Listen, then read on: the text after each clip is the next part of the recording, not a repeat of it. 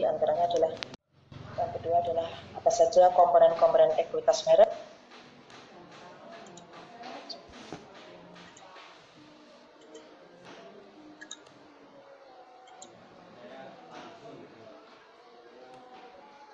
Yang adalah kita ingin tahu yang hari ini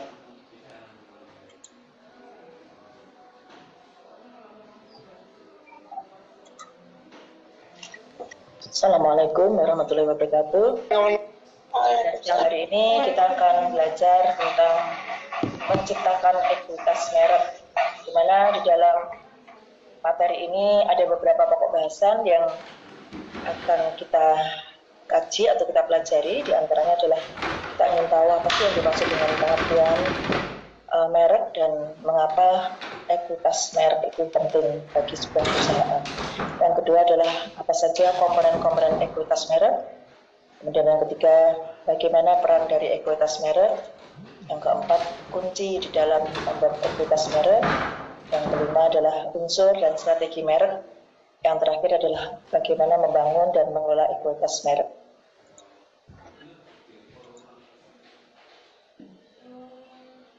pengertian dari ekuitas merek dari beberapa literatur bisa kita pelajari bahwa ekuitas merek atau brand equity itu merupakan uh, gambaran dari kekuatan dari sebuah merek di mana kita memahami bahwa di dalam eh, produk-produk uh, yang dipasarkan di pasaran secara luas itu ada produk-produk yang memiliki kekuatan merek ya. brand equity-nya yang kuat ada juga yang lemah mungkin kalian bisa melihat untuk produk-produk tertentu yang sudah sangat terkenal, misalnya produk otomotif, produk HP, ya, bahkan juga produk makanan, ya, produk makanan, produk uh, buah-buahan, sayuran itu ada uh, brand atau merek-merek tertentu yang memiliki uh, kekuatan yang lebih daripada merek yang lain. Nah, melalui merek yang kuat inilah perusahaan akan dapat manfaat yang banyak di antaranya adalah dapat mengelola aset-aset mereka dengan baik karena memiliki kekuatan merek. Nah, merek yang kuat ini akan mendapatkan respon yang baik pula dari uh, konsumennya. Dengan aset-aset yang dikelola dengan baik disebabkan uh, mereknya yang kuat di pasaran ini, maka arus kas, arus uang tunai di dalam perusahaan itu juga akan terjaga. Kemudian juga pangsarnya, pangsa pasarnya akan luas. Kemudian uh, dengan kekuatan merek yang kuat memberi keleluasaan pada perusahaan untuk bisa menetapkan harga premium.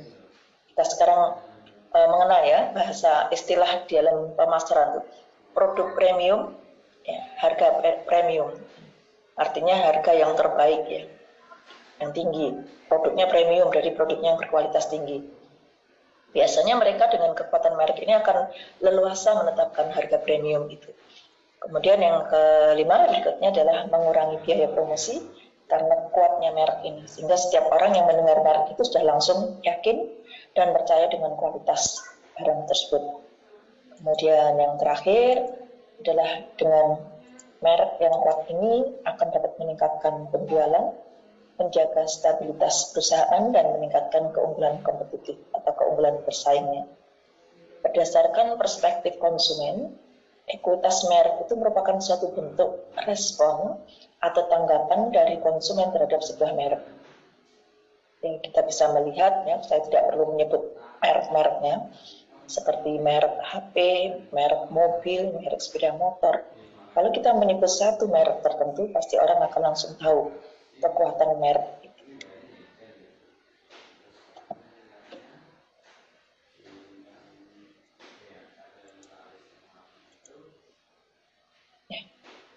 Jadi apa sebenarnya yang dimaksud dengan ekuitas merek? Merek itu sebetulnya adalah nama atau lambang atau istilah, tanda, desain yang dapat digunakan untuk mengidentifikasikan barang atau jasa. Yang pertama. Kemudian yang kedua, dengan merek itu pula kita akan dapat mendiferensiasikan produk perusahaan itu dari para pesaing, membedakan produk dengan pesaingnya baik merek ini didiferensiasikan secara rasional ataupun secara fungsional atau secara tidak rasional. Jadi ada orang-orang tertentu yang kalau sudah melihat merek tertentu yang dia sangat yakini itu eh, baik untuk dia, maka dia tidak lagi berpikir rasional. Ya, pertimbangan-pertimbangan irasionalnya yang digunakan untuk memilih merek. Kalau yang rasional itu memang kinerja produknya baik. Fungsional itu eh, produk itu memiliki fungsi yang baik. Jadi sebenarnya ekuitas merek atau brand equity itu adalah kekuatan sebuah merek, di mana merek yang kuat itu akan dapat memberikan manfaat sebagaimana yang tadi sudah disebutkan. Sehingga perspektif konsumen di sini adalah ekuitas merek merupakan respon konsumen terhadap merek. Ini beberapa definisi yang kita kutip dari para ahli. Salah satu saja Ibu bacakan di sini bahwa ekuitas merek atau brand equity adalah nilai tambah yang diberikan pada produk dan jasa. Ini definisi Kotler dan Keller dalam bukunya Marketing Strategi. Nah, ekuitas merek ini sebetulnya dapat tercermin dalam cara berpikir konsumen. Bagaimana konsumen berpikir tentang suatu produk dengan melihat merek itu. Jadi kalau kita tuh asosiasi kita gimana? oh image kita tentang produk A itu setiap konsumen pasti punya image ini. Kemudian yang kedua, dari ekuitas merek itu juga dapat mencerminkan ini, merasa dan bertindak dalam hubungannya dengan merek, juga harga. Ada merek, ada harga, ada e, kualitas. Yang ketiga, pangsa pasar dan profitabilitas yang diberikan merek pada perusahaan. Jadi sebenarnya ekuitas merek itu adalah seperangkat asosiasi atau perilaku yang dimiliki oleh pelanggan merek, oleh anggota saluran distribusi dan perusahaan yang memungkinkan suatu merek mendapatkan kekuatan, daya tahan, dan keunggulan yang dapat membedakannya dengan merek pesaing. Ini definisi lengkapnya seperti itu. Nah, ekuitas, ekuitas merek itu sendiri sebetulnya menurut Supranto dan Likma Krishna ini adalah yang menentukan ekuitas merek itu siapa. Menurut Supranto dan Lima Krishna ini adalah konsumen yang menentukan. Dan uh, itu di luar karakteristik atau atribut fungsional dari produk itu. Jadi yang seperti yang saya berikan tadi sebelumnya, ada yang menentukan ekuitas merek itu secara irasional, ada yang secara rasional. Nah ini, ini eh, masih banyak lagi ya definisi-definisi yang bisa kita gunakan untuk memahami dengan benar tentang ekuitas merek. Jadi sebetulnya ekuitas merek itu adalah suatu faktor yang berbasis pada pelanggan, di mana timbul akibat perbedaan respon konsumen. Kedua, timbul juga karena pengetahuan konsumen tentang merek. Yang ketiga adalah respon diferensial dari konsumen. Nah, ini semuanya akan membangun tantangan bagi perusahaan untuk membangun ekuitas merek, yaitu dengan memastikan bahwa konsumen itu memiliki jenis pengalaman yang tepat untuk menciptakan pengetahuan merek. Dan yang kedua, ekuitas merek itu tidak sama dengan penilaian merek. Sama. Kekuatan merek itu diciptakan oleh konsumen, pelanggan itu sendiri, karena dia sudah meyakini bahwa eh, produk itu, merek itu memiliki uh, fungsi atau kinerja yang sesuai dengan yang diinginkannya. Nah, untuk memahami lebih lanjut tentang ekuitas merek ini atau brand equity, kita akan melihat ruang lingkup dari merek atau brandingnya di sini. Yang pertama kita lihat dari penetapan mereknya, branding. Bagaimana menciptakan perbedaan antar produk kepada konsumen. Yang kedua, penetapan merek ini akan memberikan nilai pada perusahaan. Jadi dengan merek yang kuat, dengan uh, ekuitas merek yang kuat, maka ini akan memberikan nilai khusus pada perusahaan. Nah, agar dapat tercipta branding yang baik, maka konsumen harus diyakinkan ada perbedaan yang berarti antara produk perusahaan dengan produk pesaing.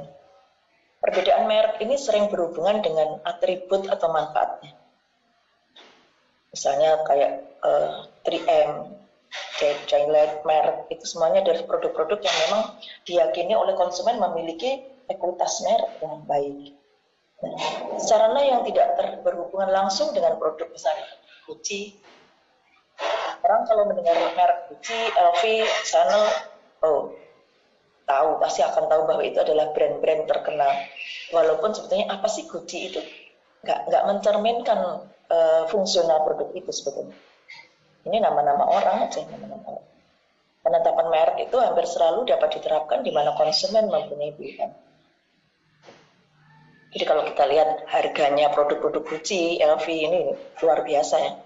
Tas kecil, dompet kecil yang bisa jadi mungkin isinya hanya beberapa lembar uang rupiah atau dolar, tetapi harganya melebihi dari nilai itu sendiri.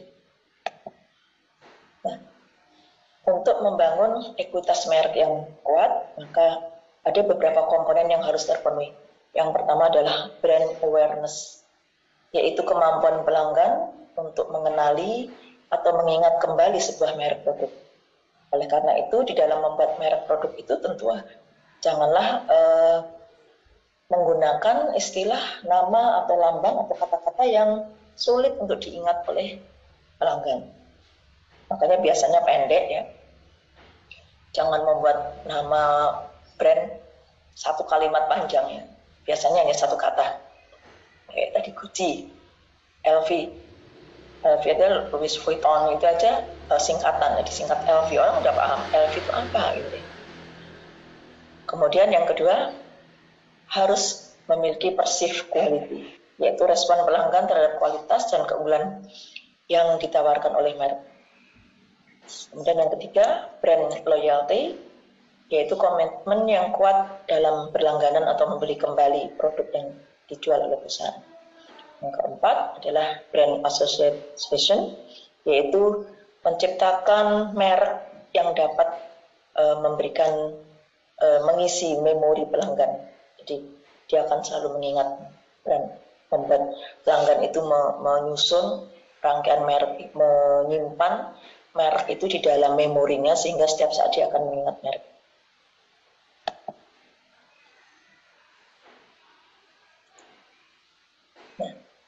Mengapa demikian penting merek itu bagi sebuah produk? Di sini ada beberapa manfaat bagi baik bagi konsumen maupun bagi perusahaan. Peran merek bagi konsumen adalah yang pertama mengidentifikasikan sumber dan memungkinkan konsumen menuntut tanggung jawab atas kinerja produk. Jadi kalau konsumen membeli satu produk dan itu ada mereknya, ada profil perusahaan yang menjual itu, maka ketika dia mengalami ketidakpuasan atau kekecewaan menggunakan produk itu dia akan dengan mudah untuk menuntut tanggung jawab pada perusahaannya. Yang kedua adalah menyederhanakan pengambilan keputusan. Jadi kalau kita sudah mengetahui satu merek A, maka kita dengan mudah akan memutuskan saya akan membeli merek A, tidak memilih merek B. Yang ketiga, mengurangi risiko.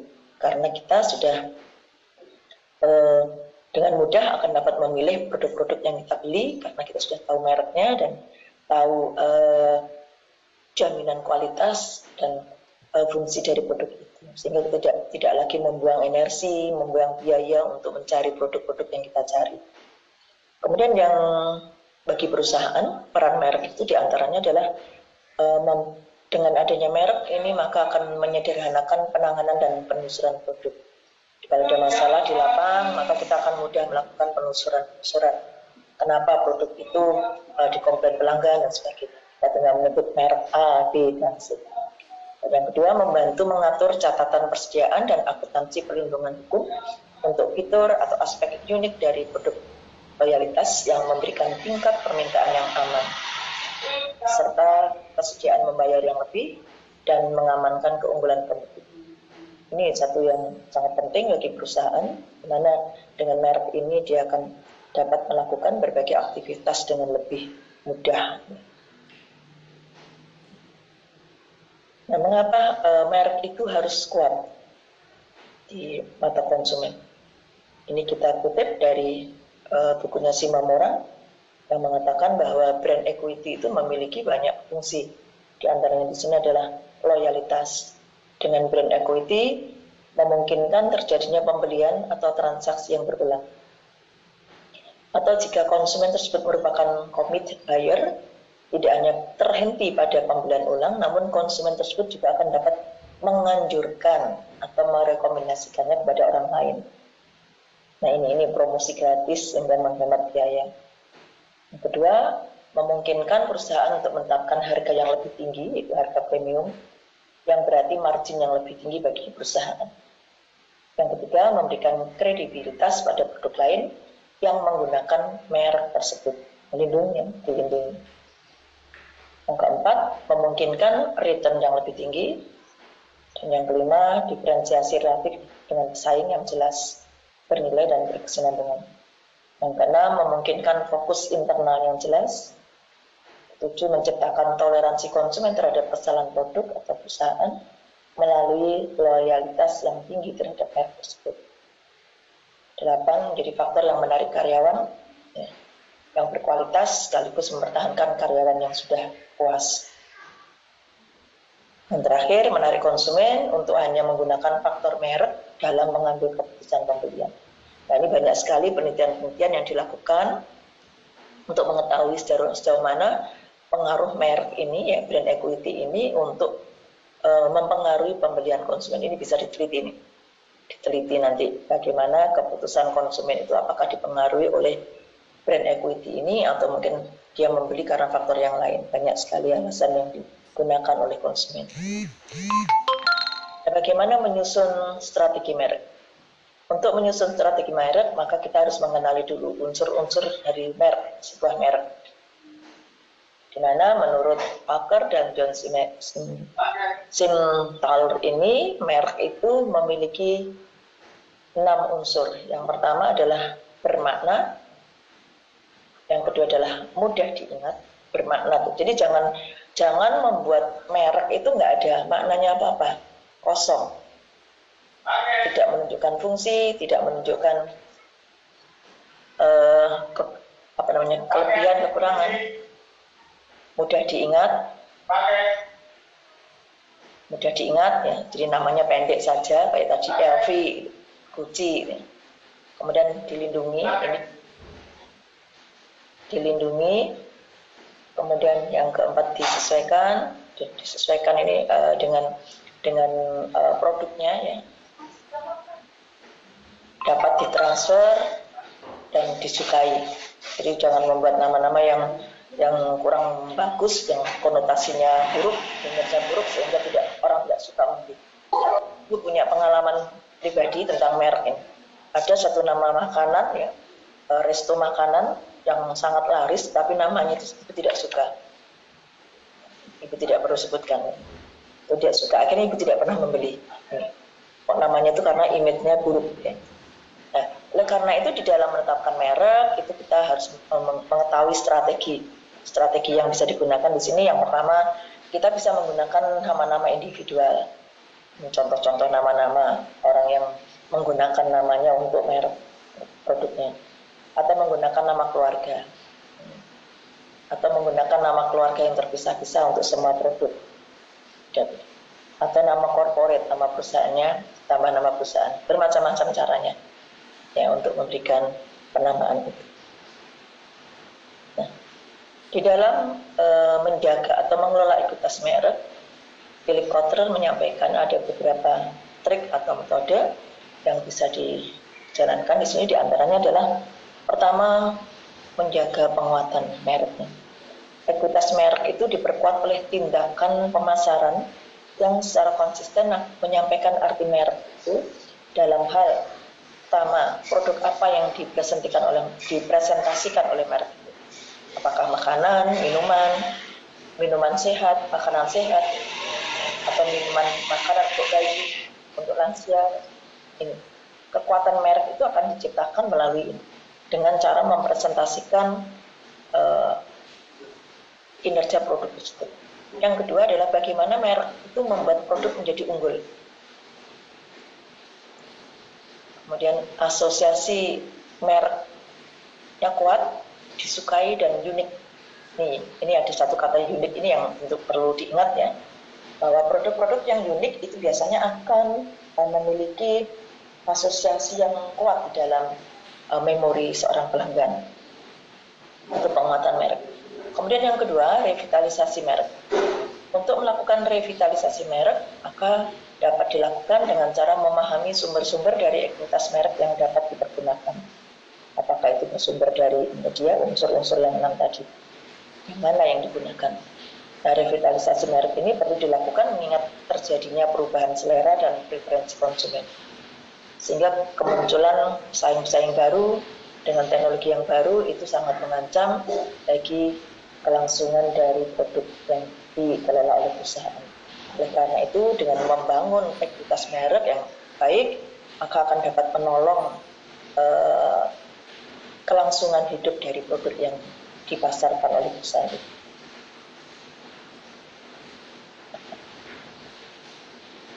Nah ini beberapa model tentang membangun ekuitas merek. Di sini uh, ada sedikitnya empat ya, empat model. Yang pertama adalah model penilai aset merek atau brand asset valuator yang kita sebut dengan PAV. Di mana di dalam model ini disampaikan tentang pentingnya untuk membuat diferensiasi produk itu melalui merek yang kita jual, yaitu mengukur tingkat sejauh mana merek itu dianggap berbeda dengan merek yang lain. Ini diferensiasi. Mungkin tadi juga mewakili keunikan produk. Apa sih keunikan produk yang dijual? Yang kedua, energi, yaitu mengukur arti dari momentum merek itu tersebut. Kekuatan merek itu sendiri. Yang ketiga adalah relevansi mengukur cakupan daya tarik merek tersebut. Yang keempat, harga diri mengukur seberapa baik merek dihargai dan dihormati oleh konsumen. Dan yang kelima, mengukur pengetahuan, yaitu kadar keintiman atau kedekatan konsumen dengan merek. Jadi kadang kita ini merasa kalau kita menyebut satu brand tertentu, untuk produk tertentu kita langsung oh iya ya saya saya tahu saya tahu produk itu. Nah, ada konsumen yang begitu. Ada yang apa ya saya kok nggak pernah tahu saya nggak pernah beli berarti itu. Di sini pengetahuan konsumen tentang produk yang kita jual lemah ini yang disebut dengan penilai aset itu dengan menilai lima hal ini kemudian model yang kedua adalah model brands yang diperkenalkan oleh Millward Brown di mana menggunakan suatu bentuk piramida brand Pembangunan merek di sini mengikuti sederet langkah yang berurutan, di mana masing-masingnya tergantung pada keberhasilan pencapaian langkah sebelumnya. Pada awal membangun merek, kalau itu berhasil, maka akan menentukan langkah berikutnya juga akan berhasil. Tetapi kalau gagal di awal, maka langkah berikutnya juga akan gagal. Di sini konsumen eh, harus diikat ya. Konsumen yang terikat, yang berada di puncak piramid, membangun hubungan yang lebih kuat dengan merek dan menghabiskan lebih banyak untuk merek tersebut dibandingkan konsumen yang berada di tingkat lebih rendah. Jadi ini piramidanya itu yang menunjukkan semakin ke atas puncaknya itu adalah semakin kuat orang memegang uh, merek tersebut. Artinya dia semakin fanatik dalam membeli produk itu dan tidak mau membeli produk yang lain. Kemudian model yang ketiga yang kita kenal dengan model color yaitu customer based brand equity yaitu di sini menggunakan satu pendekatan di mana kunci pokok untuk menciptakan ekuitas merek itu adalah pada brand knowledge.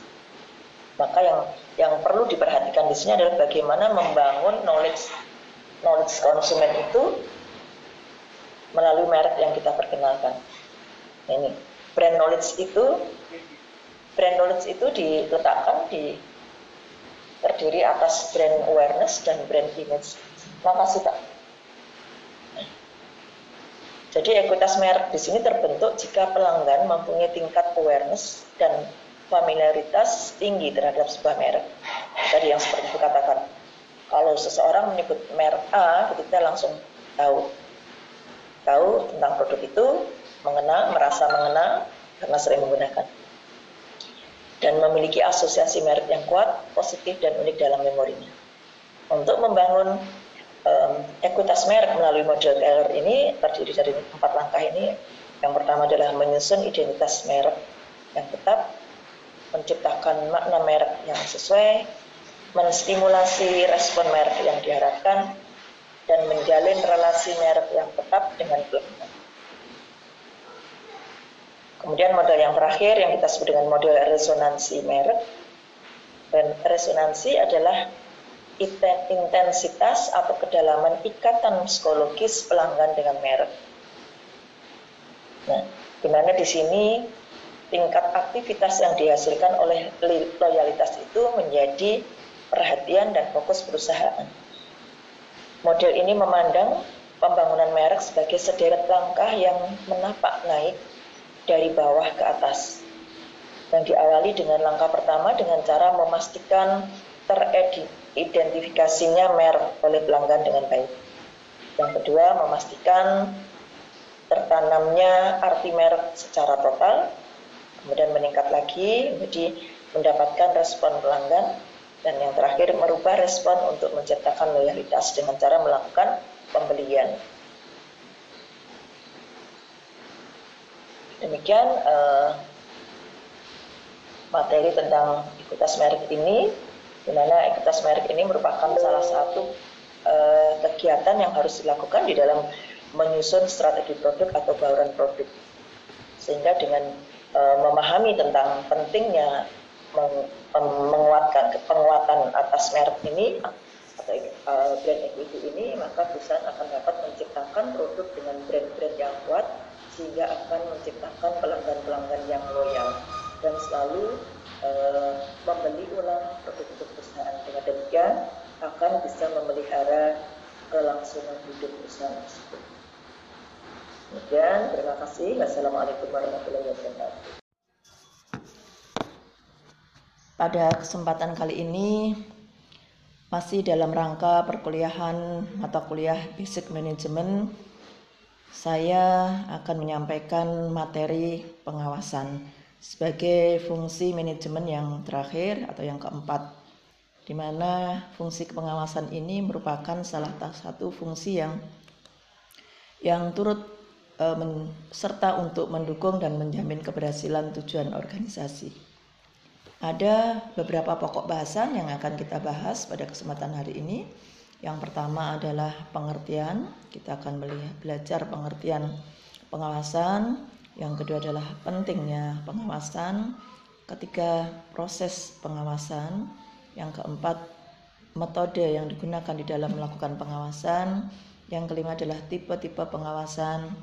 Yang keenam adalah uh, bagaimana melakukan pengawasan yang efektif dan yang ketujuh adalah penolakan-penolakan terhadap pengawasan. Baik, uh, apa yang dimaksud dengan fungsi pengawasan? Fungsi pengawasan dapat diartikan sebagai suatu usaha yang sistematik agar pekerjaan terlaksana sesuai dengan rencana yang telah ditetapkan melalui penetapan standar prestasi, kemudian mengukur prestasi kerja, dan selanjutnya membandingkan prestasi dengan standar prestasi, dan dari hasil membandingkan ini maka akan dilakukan tindakan-tindakan perbaikan apabila ada penyimpangan-penyimpangan yang terjadi. Mengapa pengawasan itu penting untuk dilakukan? Ada empat alasan yang melatar belakangi pentingnya fungsi pengawasan ini. Yang pertama adalah kompleksitas organisasi. Yang kedua adalah perubahan lingkungan organisasi dan yang keempat, yang ketiga adalah faktor kesalahan dan yang keempat adalah adanya, adanya delegasi wewenang. Kompleksitas organisasi. Mengapa ketika organisasi semakin kompleks maka uh, uh, dibutuhkan pengawasan?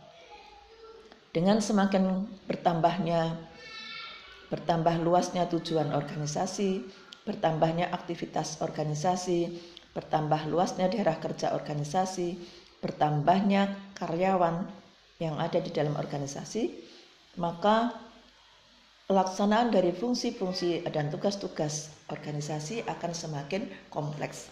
Pada saat itu, maka sangat dibutuhkan untuk melakukan pengawasan agar semua kegiatan yang di dalam organisasi itu dapat berjalan sesuai dengan standar-standar prestasi yang telah ditetapkan. Kemudian yang kedua, perubahan lingkungan organisasi. Di mana kita mengetahui bahwa lingkungan, baik lingkungan eksternal maupun internal organisasi, itu kondisinya adalah bersifat dinamis, selalu berubah-ubah setiap saat dan ada perubahan-perubahan yang kita tidak bisa mengendalikannya, terutama adalah perubahan dari luar organisasi. Perubahan-perubahan itu uh, di antaranya adalah kebijakan-kebijakan baru yang dibuat oleh organisasi, kemudian kebijakan membuat produk yang baru, menggunakan bahan baku yang baru, menggunakan teknologi yang baru, atau perubahan-perubahan dalam persaingan bisnis maupun peraturan-peraturan pemerintah atau perundangan yang baru. Nah, semua perubahan-perubahan ini tentu akan menyebabkan perubahan-perubahan di dalam pelaksanaan aktivitas organisasi. Oleh karena itu, perlu dilakukan pelaksanaan untuk menjamin bahwa perubahan-perubahan ini tidak membuat pencapaian tujuan organisasi itu menjadi berubah. Nah, adapun proses eh, pelaksanaan fungsi pengawasan ini terdiri dari beberapa langkah, empat langkah Langkah yang pertama adalah menentukan standar, yaitu pada tahapan langkah ini kita menetapkan suatu ukuran yang digunakan sebagai pedoman untuk mengukur keberhasilan pelaksanaan kegiatan organisasi. Langkah yang kedua adalah melakukan pengukuran prestasi. Tujuan langkah yang kedua ini adalah untuk mengetahui sejauh mana pelaksanaan kegiatan organisasi telah dilakukan. Dan langkah yang ketiga adalah membandingkan prestasi dengan standar. Membandingkan antara prestasi pada nomor dua ini dengan nomor satu. Nah, beberapa ukuran yang sering digunakan untuk membandingkan di antara di sini adalah berapa kali atau how often pelaksanaan seharusnya diukur, dalam bentuk apa, what form, pengukurannya dilakukan, siapa yang akan terlibat, berapa banyak, kapan dan sebagainya. Ini adalah contoh-contoh bagaimana kita melakukan pengukuran terhadap prestasi tersebut. Nah, hasil perbandingan dari prestasi dan e, standar inilah yang kemudian akan dievaluasi dan apabila pada langkah yang keempat hasil evaluasi itu menunjukkan bahwa prestasi lebih baik dari standar maka e, semua aktivitas organisasi sudah berjalan dengan lancar. Tapi apabila ditemukan prestasi lebih kecil dari standar, berarti ada penyimpangan-penyimpangan dan ini harus dilakukan tindakan-tindakan koreksi. Nah, hasil koreksi inilah hasil evaluasi dari eh, eh, perbandingan antara prestasi dan standar ini yang kemudian akan digunakan sebagai masukan untuk menyusun proses manajemen pada periode yang akan datang. Nah, beberapa metode yang sering digunakan di dalam melakukan pengawasan di antaranya kita bedakan ada metode yang bersifat kualitatif yaitu biasanya dilakukan dengan melakukan pengamatan atau observasi, ya, melakukan kunjungan atau inspeksi langsung pada tempat-tempat yang diawasi, atau menggunakan laporan baik lisan maupun tertulis, atau menggunakan evaluasi pelaksanaan. Diskusi atau juga ada yang menggunakan metode yang kita sebut dengan manajemen by exception, yaitu kita uh, mengambil keputusan berdasarkan eh, hal-hal yang bersifat perkecualian ya, yang tidak seharusnya terjadi. Kemudian metode yang kedua adalah metode kuantitatif, di antaranya adalah dengan menggunakan uh, anggaran ya, data-data dari anggaran, hasil-hasil audit atau pemeriksaan atas eh, data-data uh, yang yang ada, kemudian melakukan analisis break even point (BEP) atau break even point, yaitu menghitung antara uh, penerimaan dan pengeluaran di mana uh, akan terjadi suatu titik di mana pengeluaran akan sama dengan uh, penerimaan. Pada saat itulah maka dikatakan bahwa perusahaan itu dikatakan tidak untung dan tidak rugi. Kemudian juga melakukan analisis-analisis rasio ya. uh, melalui teknik dan bahkan yang kita terkena yang kita sebut dengan uh, bagan PERT atau GPN dan lain-lain. Adapun tipe-tipe pengawasan yang biasa dilakukan di dalam organisasi ada tiga. Di sini ada yang kita sebut dengan pengawasan pendahuluan, pengawasan ya tidak, dan pengawasan umpan balik.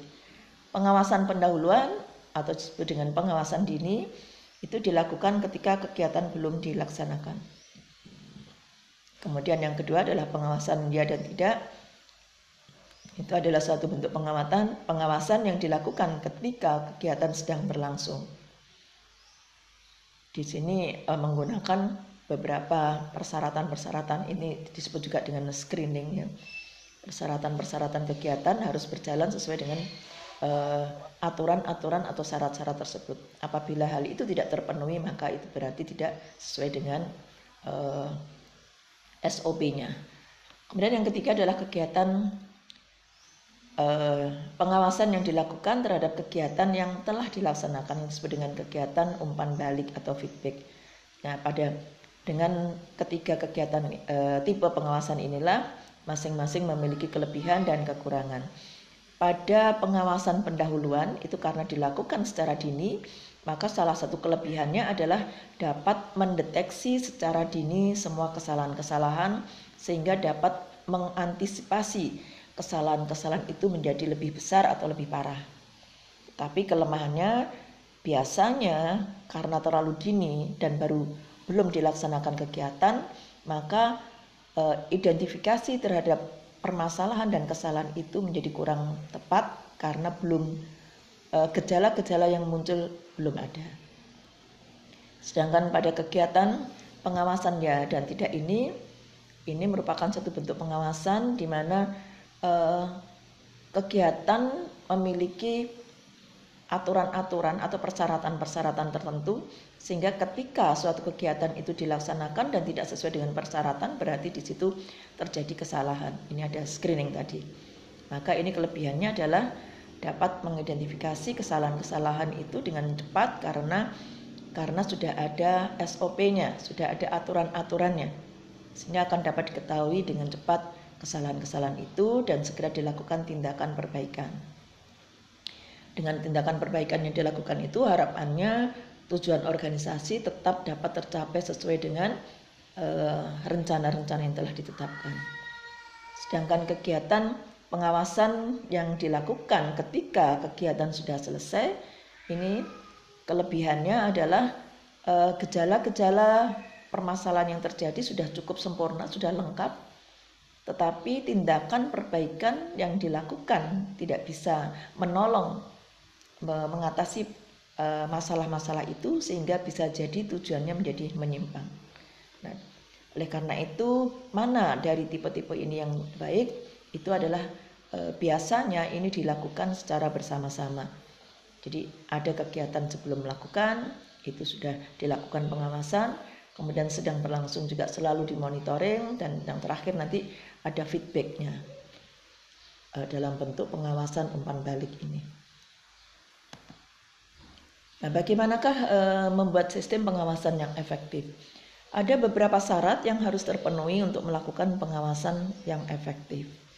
Karena efektivitas pengawasan ini sangat penting untuk menjamin tercapainya tujuan organisasi dengan efektif dan efisien. Seringkali orang berpikir apabila sudah membuat e, perencanaan dengan baik, mengorganisasikannya dengan baik, maka otomatis akan tercapai tujuan organisasi itu dengan efektif dan uh, efisien. Hal ini tidak benar karena di dalam proses pelaksanaan rencana-rencana yang telah diorganisasikan dengan baik itu berpotensi terjadinya kesalahan-kesalahan yang cukup ya, sehingga harus selalu dilakukan pengawasan. Nah, agar pengawasan ini efektif, dapat mencegah semua kesalahan-kesalahan dan dapat menjamin tercapainya tujuan dengan efektif dan efisien, maka harus terpenuhi beberapa persyaratan. Di antaranya adalah bersifat ekonomis. Artinya di sini harus mempertimbangkan aspek-aspek ekonomi atau pembiayaan di dalam melakukan kegiatan pengawasan itu. Jangan sampai uh, kegiatan pengawasan ini menimbulkan biaya yang cukup besar yang lebih besar dari manfaat yang diterima akibat dari pengawasan itu. Kemudian yang kedua fleksibel ya, tidak kaku. Metode-metode yang digunakan tidak kaku, selalu menyesuaikan dengan kondisi dan situasi yang dihadapinya.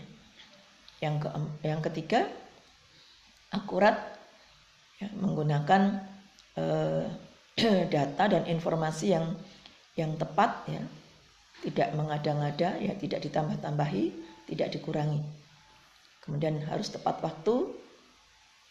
Kalau kesalahannya terjadi sekarang kemudian baru diawasinya e, bulan depan atau mungkin tahun depan itu tidak tepat. Yang kelima objektif ya, apa adanya ya, dan bisa di, e, tidak ditambahi tidak dikurangi dan bisa dipahami oleh semua pihak. Yang keenam terpusat pada titik-titik strategis. Apakah yang dimaksud dengan titik strategis? Yaitu suatu titik atau suatu tempat atau suatu lokasi di dalam organisasi di mana lokasi tersebut sering terjadi kesalahan-kesalahan yang akan mengganggu kinerja pencapaian tujuan organisasi. Misalnya pada bidang-bidang keuangan, bidang-bidang produksi ya Di mana kalau terjadi kesalahan-kesalahan pada bidang ini akan sangat mengganggu. Bahwa eh, sang, banyak orang mengatakan bahwa eh, manajemen yang baik, manajemen yang berjalan dengan baik, tapi tidak diimbangi dengan eh, sistem manajemen keuangan yang baik, maka tidak akan dikatakan manajemen itu baik. Kemudian syarat yang berikutnya adalah sesuai dengan rencana Tentu ya, karena di dalam uh, pengawasan itu kita sudah menyusun rencana-rencana disesuaikan dengan struktur organisasinya. Ya ini menunjukkan hubungan antar orang, koordinasi, uh, perintah, ya, kemudian uh, komunikasi, ya, laporan dan pertanggungjawabkan ini harus sesuai dengan ini. Dan gaya-gaya manajer. Kita sudah belajar kemarin beberapa gaya manajer ada yang berorientasi pada pekerjaan atau tugas, ada yang berorientasi pada uh, karyawan atau hubungan sosial. Nah, masing-masing manajer ini memiliki gaya sehingga ketika kita akan melakukan pengawasan, maka hendaknya akan disesuaikan dengan gaya manajer ini. Dan yang terakhir yang tidak kalah pentingnya bahwa pengawasan efektif itu harus e, menuju atau mengarah kepada perbaikan-perbaikan organisasi. Tidak semata-mata mencari kesalahan tetapi harus bisa menyelesaikan dan memperbaiki kesalahan-kesalahan tersebut. Demikian eh, paparan dari materi pengawasan ini. Silahkan dipelajari dan ditanyakan apabila ada kekurangan-kekurangan. Assalamualaikum warahmatullahi wabarakatuh.